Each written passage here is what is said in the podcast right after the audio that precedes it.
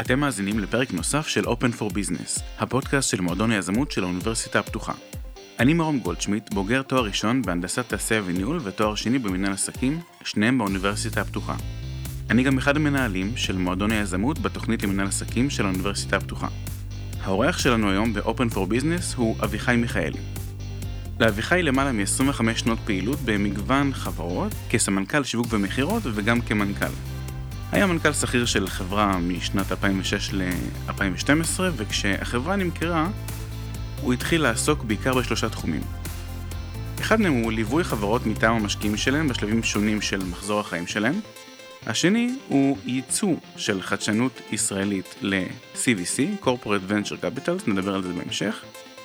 ושלוש, עוזר לחברות לגייס הון באמצעות ביצוע בנקאות השקעות עבורן. שלום וברוכים הבאים לפרק נוסף עם אביחי מיכאלי. בפרק הקודם עברנו על מושגי יסוד כמו אה, M&A, Investment Banking, CVC, וגם דיברנו על מה אביחי עושה בימים אלה. היום נדבר על uh, כמה דברים טיפה יותר לעומק, על uh, ליווי משקיעים, ליווי יזמים ו- וכל מיני נושאים עסקיים חשובים ומעניינים. נתחיל ממושג יסוד נוסף, ספר לנו טיפה על אה, מועצת המנהלים המייעצת, או ועדת ייעוץ, מה שקוראים לו באנגלית Advisory Board. ראיתי בלינקדאין שאתה חבר היום והיית חבר בעבר במספר כאלה. כן. אז מה זה ולמה צריך את זה?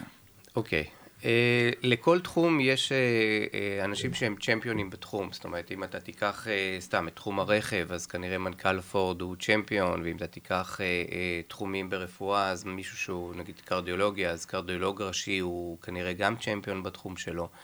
וברגע שאנשים שמבינים בתחום של הסטארט-אפ שלך מחליטים ללוות אותך זה אומר שיש פה משהו זאת אומרת, זה נותן איזשהו נופח שגם אנשים שמאוד מבינים בתחום חושבים שאתה הדבר הבא, כי אחרת למה, הם, למה בעצם הם במרכאות ילכלכו את המוניטין שלהם.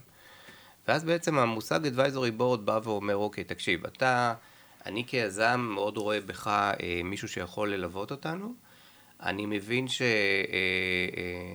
אה, אה, מאוד עסוק, אבל אני חושב שעצה שלך אחת לחודש מאוד מאוד יכולה להועיל לי, ואז בעצם...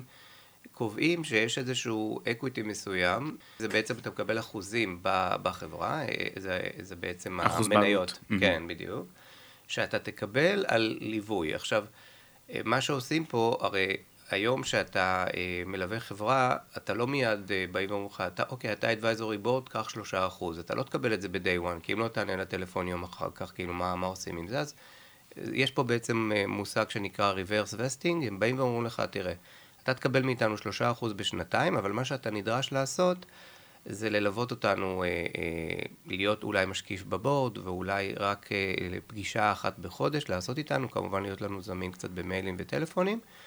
ואם החלטנו שאתה תקבל שני אחוז על נגיד על שנתיים, אז בעצם כל שנה שאתה מלווה אותנו יהיה לך אחוז שהוא שלך. אם נעלמת אחרי שנה, אז יש לך רק אחוז.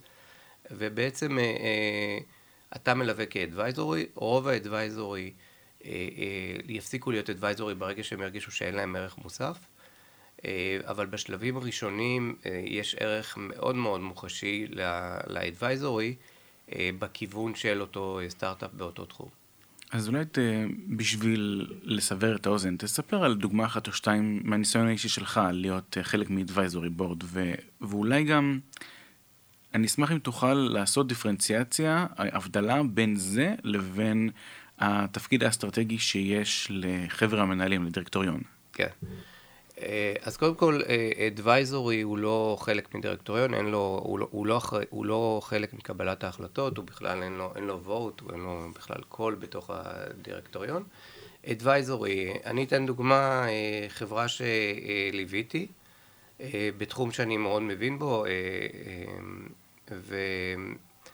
החברה בעצם, חלק מהליווי היה בעצם לאן לוקחים את זה מכאן, זה היה ליווי באמת של אה, שנתיים וחצי, ואז הם קיבלו איזושהי הצעת רכישה, שהם ביקשו שאני כאדוויזורי יעזור להם לבנות את ה-earn-out, אני אסביר את המושגים. בעצם באה החברה ואמרה להם, אנחנו נקנה אתכם ב-X, אבל אם תעמדו ביעדים, אנחנו יכולים לקנות אתכם ב-2X. עכשיו, זה נשמע מפתה, אבל השאלה היא איך אתה יודע להגדיר מה היעדים שחברה יכולה לעמוד בהם, אם אתה לא באמת מבין בתחום. אז ככל שאתה יותר מבין בתחום, אתה יודע לבנות את ה-earn-out שמבחינת הרוכשת הוא נראה, וואו, כל הכבוד אם הם יצליחו לעמוד בזה.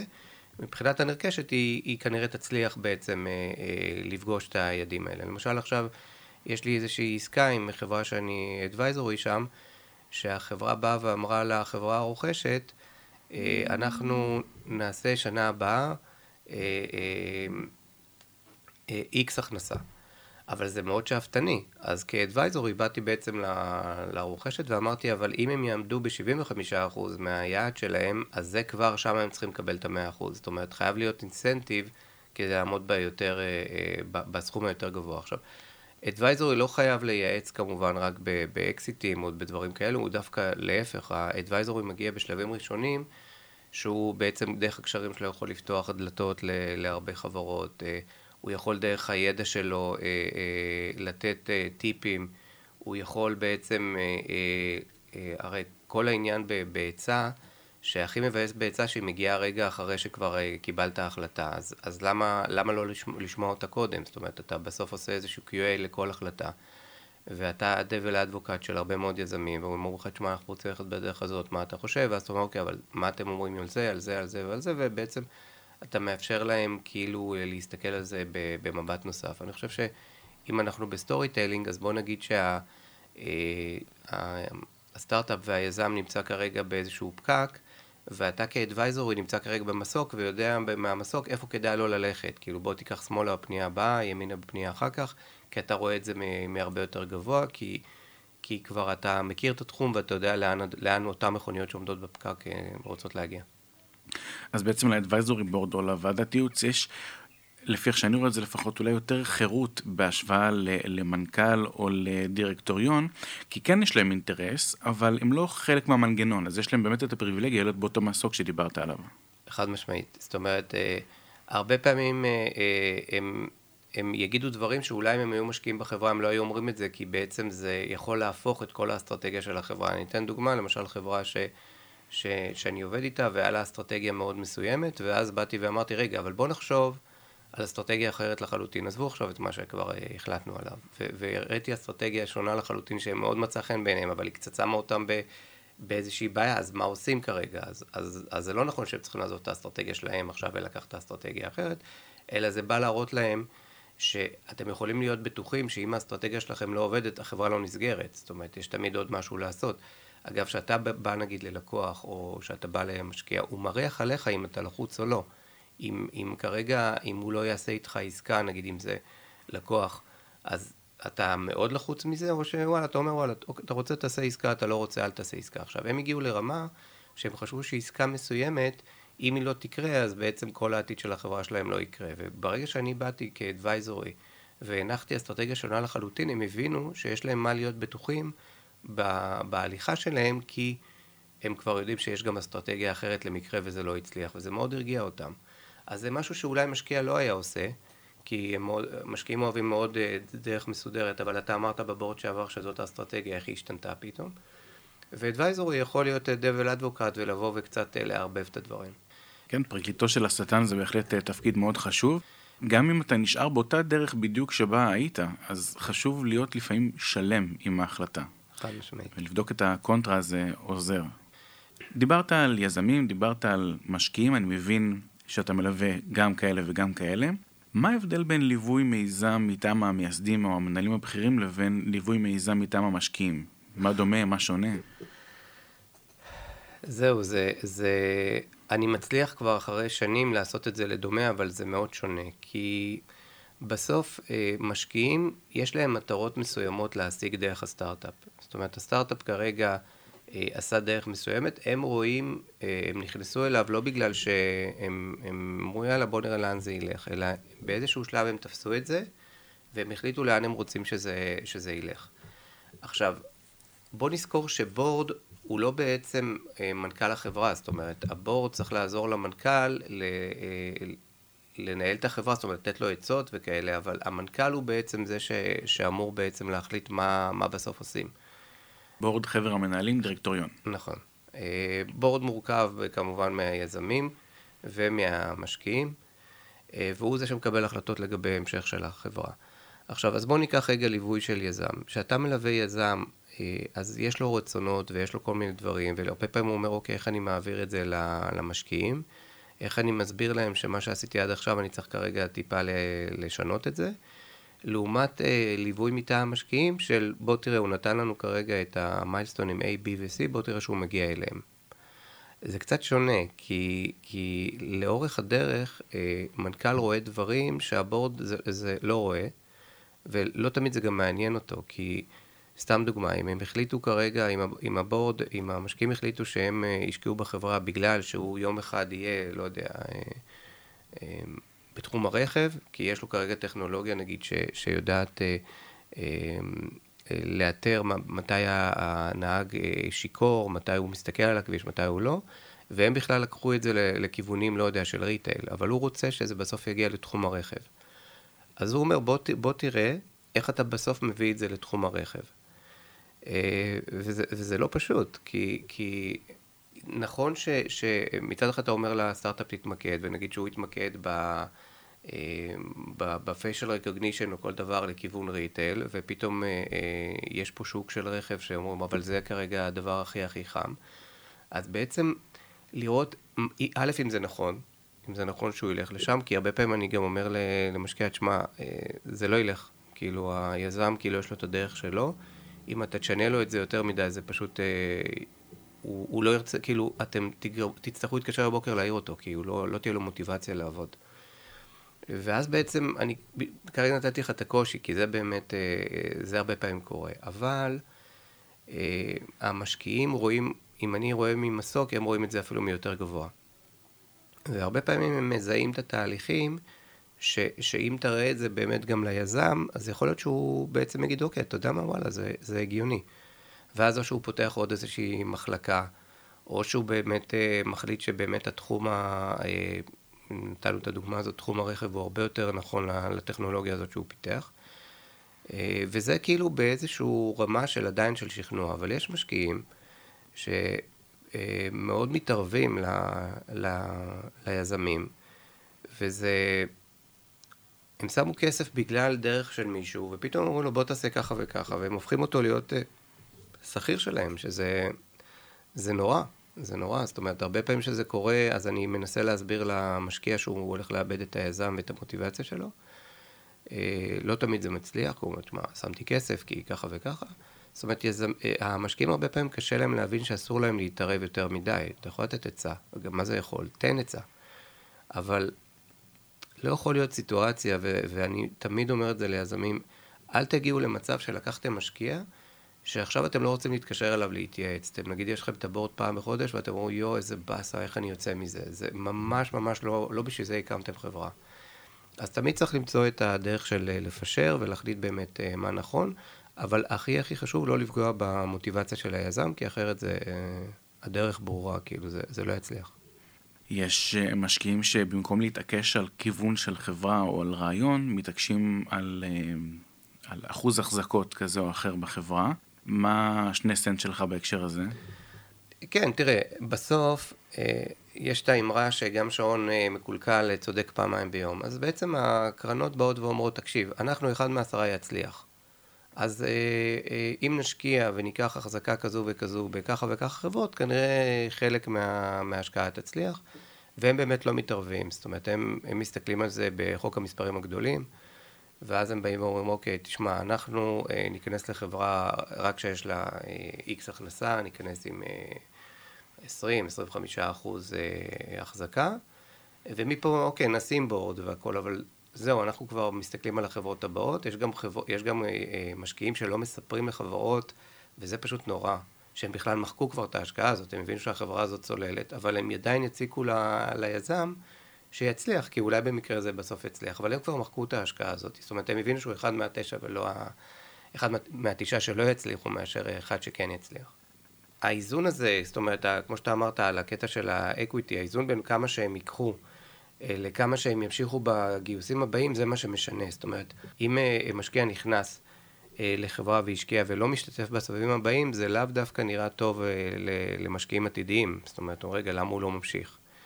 אה, אז העניין הזה של כמה הם ייקחו מראש והאם הם הולכים להשתתף בהמשך זה משהו שכדאי כן לשאול כבר בהתחלה ולא להגיד האם זה one off כי יש לא מעט שהם one off נותנים איזשהו סכום ואחר כך אומרים אין בעיה תדללו אותנו זה פחות מעניין. אוקיי okay, אז דיברת על ההתחלה בואו נוסיף כמה מילים לזה. נגיד ואני יזם ואני רוצה להיפגש אה, עם משקיע פוטנציאלי. דיברנו בפרק הקודם על בידול.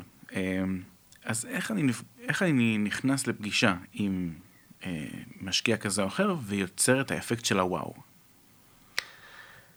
זה, זה, זאת שאלת המיליון דולר בסוף. אה, אז, אה, אז קודם כל, איך הגעת למשקיע זה גם מאוד מאוד חשוב. זאת אומרת, אה, למשל, הייתה תקופה בארצות הברית ש, שהיה כתוב באתרים של הקרנות, תגיע אלינו דרך מישהו שמכיר אותנו. אם אתה לא יכול להגיע דרך מישהו שמכיר אותנו, אז אתה כנראה לא מעניין אותנו. היום הגישה היא לא כזו. היום הגישה, תסתכל בטוויטר, ממש משקיעים כבר מכניסים את המייל שלהם, מצפים שהיזם יעשה מאמץ להגיע אל המשקיע בצורה ישירה. אז קודם כל, בקטע הזה זה, זה מאוד קריטי, זה מאוד קשה לאנשים טכנולוגיים. חייב להגיד לך, אנשים עסקיים יחפשו איך באמת הם מגיעים למשקיע. אנשים טכנולוגיים אה, לרוב אומרים, עזוב בוא שמישהו יחבר אותי אליו, אז קודם כל איך הגעת?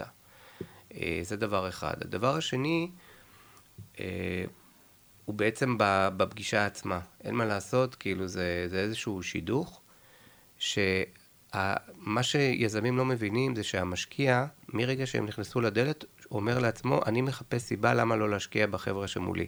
הרי אתה לא באמת יכול לפגוש אלף אה, אה, יזמים בשנה ולהשקיע רק בשישה וללכת לישון ו- ולהתעורר בבוקר והכל בסדר. אם אתה בא מקטע של יאללה בוא נראה למה אני משקיע בו. אז הם בעצם רואים את זה דווקא בכיוון ההפוך. בואו נסתכל על הסטארט-אפ הזה, למה אני לא משקיע בו. אה, הם רק יזם אחד, אז אני לא משקיע. אה, הוא, הוא עכשיו דיבר, ואז אמרתי לו, תגיד, למה אתה לא עושה ככה? אז הוא אמר, אה, אוקיי, רעיון טוב, אני ארשום לעצמי, ולא אמר, לא, אבל זה לא הדרך שלי. אני כרגע באתי עם דרך מסוימת, אני מוכן לדבר אחר כך על רודמה וכאלה, אבל זה לא כרגע מה שאני עושה, זה לא מה שבאתי למכור. זאת אומרת, הרבה פעמים מנסים, אה, תוך כדי השיחה, לראות למה הם לא משקיעים בו. אה, הוואו, בעצם לצלוח את זה. זאת אומרת, אה, להאמין בדרך שלך, למרות שלפני המשקיע הזה 40 אמרו לך לא. כן לקחת מהמשקיעים הקודמים את הלקחים ולהבין מה קרה ואיך קרה. אני תמיד אומר ליזמים מתחילים, תקשיב, אתה כנראה עד שתקבל השקעה תפגוש 50 משקיעים, אבל רק העשרה האחרונים בכלל ישקלו אותך. למה? כי על ה-40 הראשונים אתה תשתפשף. אתה תיקח משם דברים, ובעשרה האחרונים אתה תהיה כזה שפיץ, שאחד מהם כנראה כבר ישקיע בך, כי זה מתאים לאג'נדה שלו והכל, אבל הם כבר, אתה צלחת אצלם את הקטע של למה אני לא משקיע בו. אז העניין הזה של, של וואו, הרבה פעמים אה, נובע גם מההכרה של המשקיע, זאת אומרת, אם אה, אה, למשקיע, למשל אני מכיר חברה שיש לה איזשהו פתרון לחולי סוכרת, אבל כשהם אה, באו למשקיע שהוא חולה סוכרת, הוא מיד הבין על מה מדובר, הוא אמר רגע חבר'ה חבר'ה הבנתי מה הצורך פה, בואו רגע נדבר עליכם, תספרו לי על עצמכם. אז הרבה פעמים אתה לומד על המשקיע, ו- ומה לעשות, יש לינקדאין היום, ואתה יכול לקרוא על כל משקיע וכל מיני דברים שהם עשו, בסוף כל אחד מחפש מישהו שדומה לו. זאת אומרת, המשקיעים לא באמת הולכים להשקיע במישהו שהם חושבים הפוך ממנו בכל דבר. אגב, אפרופו אה, להבין או לא להבין, אה, אנקדוטה מעניינת שקורית כרגע בארצות הברית, שהרבה קרנות התחילו לקחת יועץ מדור ה-Z, כי הם לא באמת מבינים מה, מה גורם לצעירים לפעול. אז לא באמת מבין או לא מבין, אלא לקחו באמת מישהו שיגיד, רגע, תשמעו, כן, זה מגניב, זה הולך לתפוס, ו- וכאלה. זה, זה אנקדוטה שלמרות שהתחושת בטן שלהם היא לא להשקיע, אם מישהו מדור ה-Z יבוא ויסביר להם שככה דור ה-Z רואה את זה, וזה דווקא אה, לגמרי אה, מדהים. זה יעלה לוועדת השקעות למרות שאותו אה, אה, שותף חשב שזה פחות מעניין. כן, דברים שרואים משם לא רואים מכאן. האנלוגיה שחשבתי עליה תוך כדי שדיברת על הפיצ'ים ל, אה, לכל המשקיעים, זה דווקא המשחק של הילדים עם הצורות, שיש לך אה, ביד אה, צורה מסוימת, אה, נגיד מעץ או מפלסטיק, ואתה צריך להכניס אותה לחור המתאים בתוך לוח מסוים. נגיד ואתה לא יודע איזה צורות יש לך בלוח, אתה פשוט מכניס אחד אחד עד שמשהו איכשהו מתאים ויש מאץ'. בדיוק, אז אם אתה יודע ש, שיש רק עשרה ספוטים, אז אתה אומר, אוקיי, לפחות באחד מהם אני קלאס, ואני אנסה עשר ניסיונות להכניס את המשולש הזה בעיגול, במרובע ובמעוין, אבל כנראה אחר כך אני אמצא ובאמת זה משולש ייכנס למשולש. כן. וזה גם מתחבר למה שאמרת, שאם יש לך ביד משולש, אתה נשאר עד הסוף עם אותו משולש, ואתה לא מקווצ'ץ' אותו שיהיה עיגול, כי יש לך משקיע שמחפש עיגולים. בדיוק. אגב, הוא לא תמיד מחפש עיגולים, הוא פשוט רוצה לראות אם אתה באמת אה, באת עם משולש, ונשאר שזה... עם משולש. בדיוק. אוקיי, okay. אז נפגשנו עם אה, משקיעים ואולי אפילו מצאנו אחד, ועכשיו בוא נדבר על איך עוברים לשוק העסקי, וברגע שאנחנו מתחילים לפעול, איך אנחנו מתבלטים במסגרת הפעילות שלנו באותו שוק. אוקיי, okay. אז אה, קודם כל אה, חשוב לזכור ש, שגם צמיחה וגם באמת יציאה לשוק צריכה להיות מלווה באסטרטגיה. אם אני אפריד בין אסטרטגיה לטקטיקה, אסטרטגיה זה המה, טקטיקה זה האיך.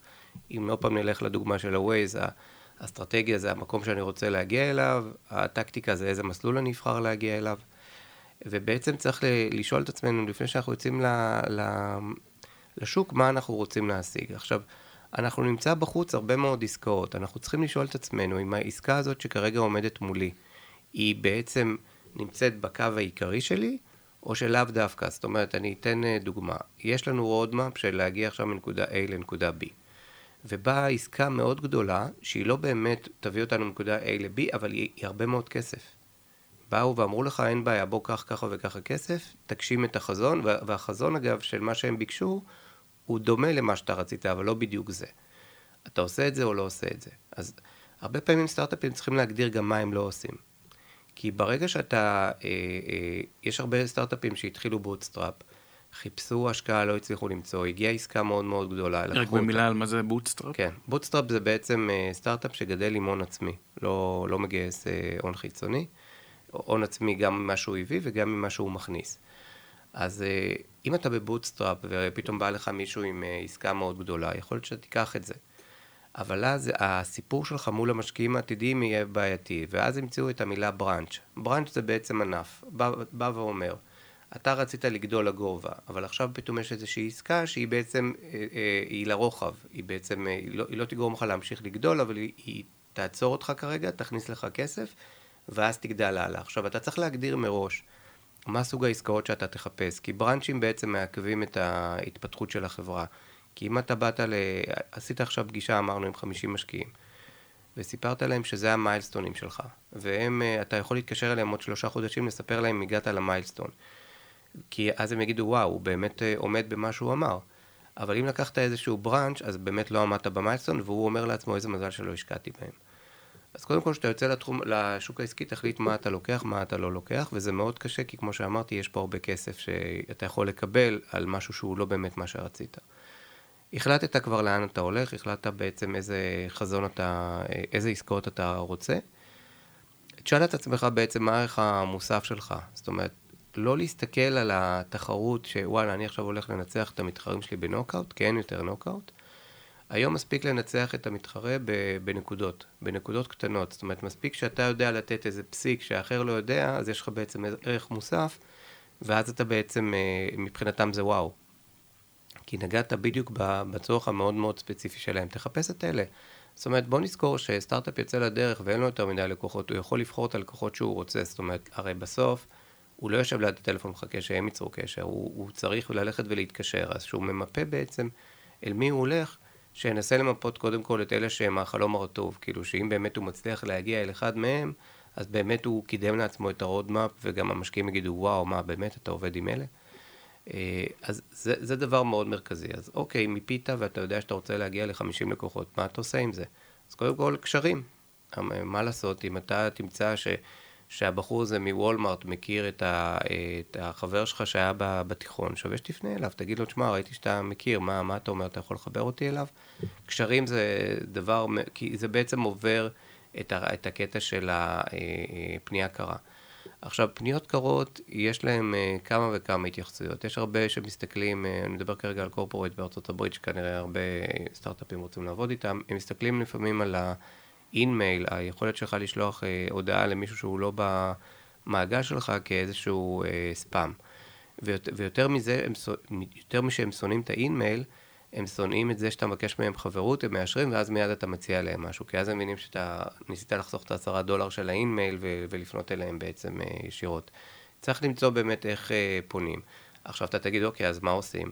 כן, אז בכל זאת, אם אתה תפנה באינמייל, או אם תפנה דרך אפליקציות שיודעות את המיילים של כל האנשי קשר שאתה רוצה, אז מתוך 50 יהיו חלק שיענו, התחלה טובה, כן. לפחות אתה כיוונת את הפניות הקרות שלך לכאלה שבאמת יכולים לקדם את החברה שלך, אה, וחלק מהם ענו לך והתחלת איתם איזשהו תהליך. עכשיו לאט לאט אתה מתחיל להיכנס אה, לשוק העסקי.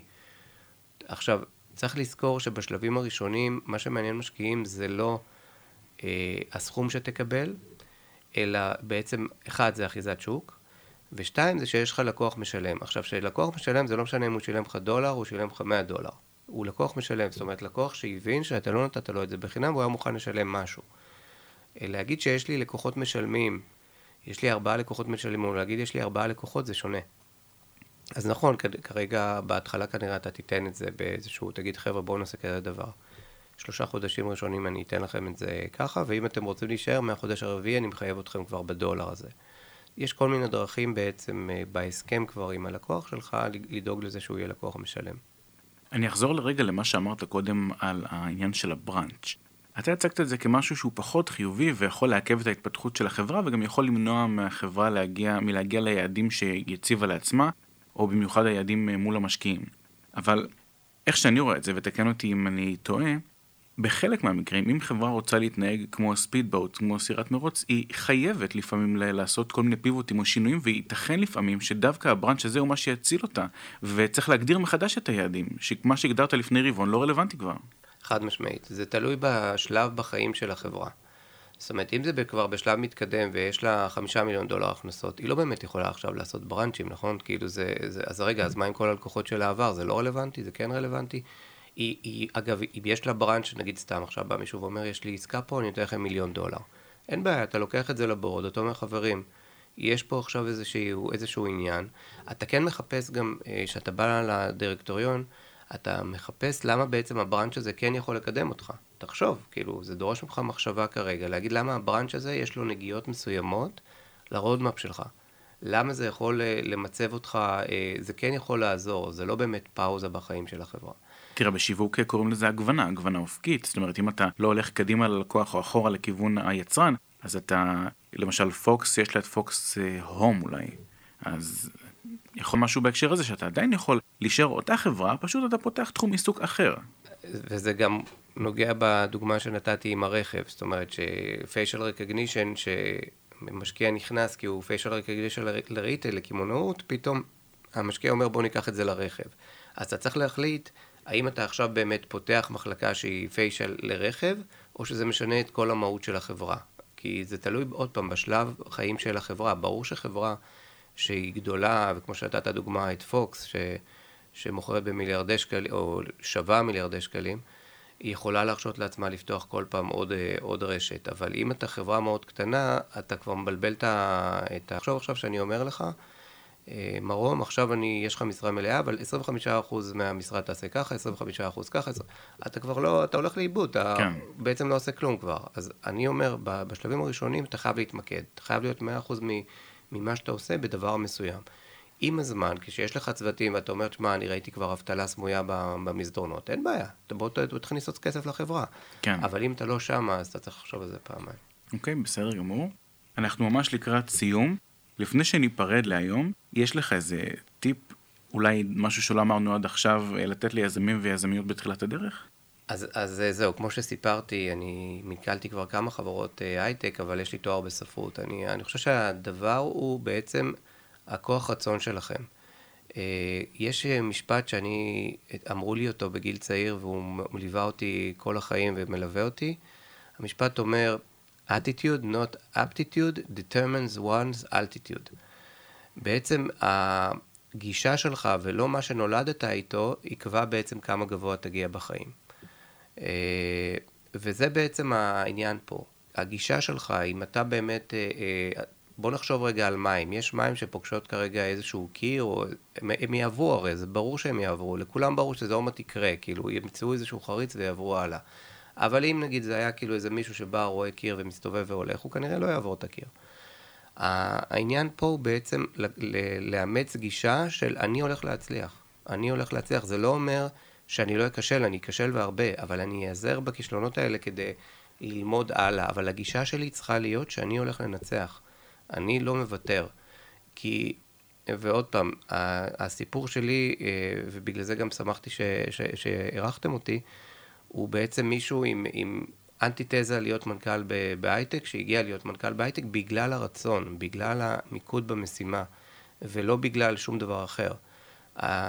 חשוב שיזמים יבינו שכל הזמן יש הזדמנויות שם, צריך לזהות אותם ולקחת אותם. אה, לא לפחד מהם.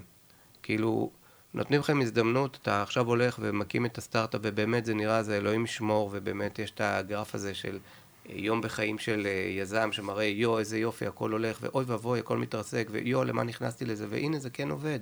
אז לא לפחד מזה, כאילו, לרוץ עם זה, אתם תלמדו במהלך היזמות שלכם דברים שישרתו אתכם כל החיים, וזהו, פשוט לא לוותר. אז במילותיו הנצחיות של ברק אובמה מהקמפיין שלו לנשיאות, yes we can. אבסולוטלי. אחלה. אביחי, תודה רבה, למדתי המון, היה מרתק ומדהים, ואני אשמח אולי אפילו אה, להזמין אותך לפרק נוסף, כי אין ספק שיש המון דברים אה, לדבר עליהם שאפילו לא התחלנו לגעת בהם היום. בשמחה. תודה רבה. נשמח לשמוע מה חשבתם על הפרק. מה אהבתם יותר, מה פחות, יש פינות שתרצו להוסיף לפרקים הבאים? מרואיינים מעניינים שהייתם רוצים לשמוע את הסיפור שלהם? אנחנו מחכים לכם בקבוצת הפייסבוק שלנו, מועדון היזמות של האוניברסיטה הפתוחה, הקבוצה. לינק לקבוצה נמצא בתיאור הפרק. אתם האזנתם לפרק נוסף של Open for Business. הפרק הוקלט באולפני האוניברסיטה הפתוחה בכפר הירוק. על הסאונד, אורי דגני. תודה ונשתמע בפרק הבא.